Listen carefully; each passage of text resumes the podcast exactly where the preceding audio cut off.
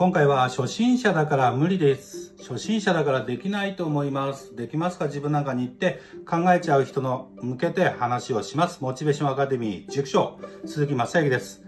さて、詐欺師だったらこう言います。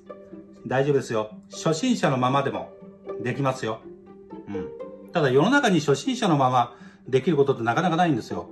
やっぱり自転車の乗り方とかも、もうそのまま乗れる人はいなくて練習して、初心者が、まあ、中級者、上級者になっていって普通に乗れるようになるものであって、詐欺師じゃなければこう言います。大丈夫ですよ。初心者でもちゃんと中級者、上級者になっていけば練習すればできますよと。うん。ということです。だから初心者のでは、もうままではできないので、やっぱり中級者、上級者になるっていうのは何をやるにしても必要です。うん。初心者のままでは無理です。うん。